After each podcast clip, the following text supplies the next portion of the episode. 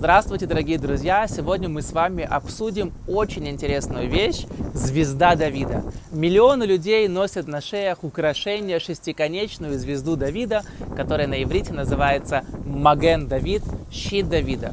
Что это за звезда? Почему она шестиконечная? Что она означает?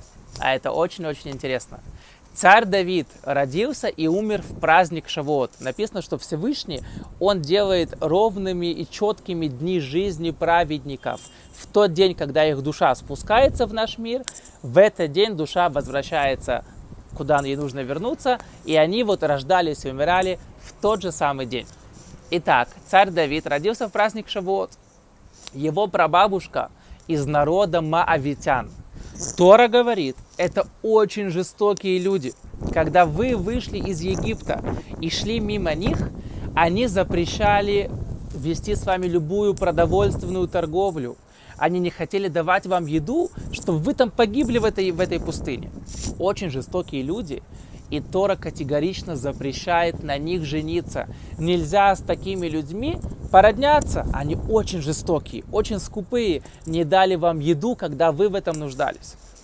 Как же тогда получилось, что у царя Давида прабабушка моавитянка? Как же так получилось, что великий праведник Боас, глава поколения, глава Санедрина Верховного Суда, женился на моавитянке, если Тора говорит, что они такие жестокие, на них нельзя жениться? Письменная Тора пишет определение. Нельзя жениться на Моаве, потому что он, вот эти люди, не вышли к вам навстречу с едой, а шелукидмуетхем белехем убамаем. Это говорит письменная Тора.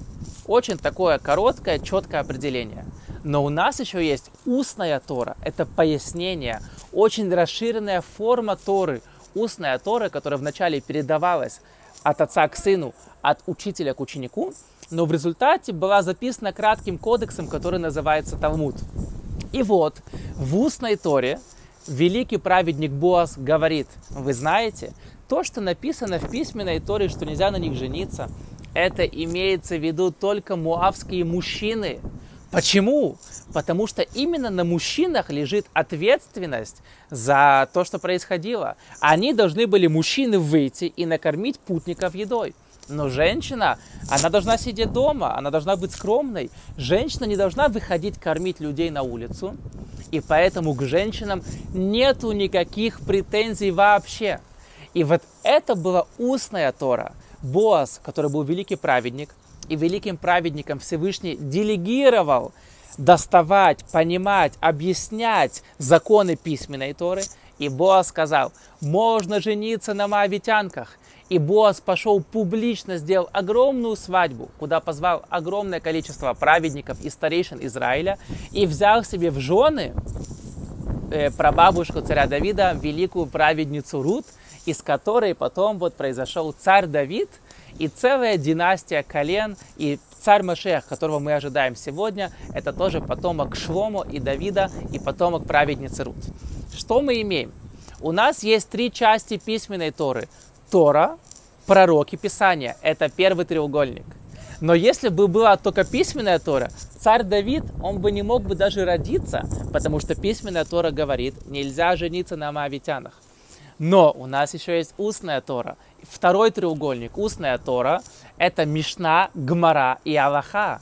И именно благодаря устной Торе, что Всевышний разрешает мудрецам как-то комментировать, понимать, разъяснять законы письменной Торы, и в данном конкретном случае Боас сказал, что можно жениться на женщинах-моавитянках, они к ним никаких нету претензий, они не должны были выходить кормить людей. Благодаря устной Торе был спасен царь Давида. И вот эти два треугольника, шестиконечная звезда. Первый треугольник – письменная Тора, Тора, пророки, Писание. Второй треугольник – это устная Тора, Мишна, Гмара, Аллаха.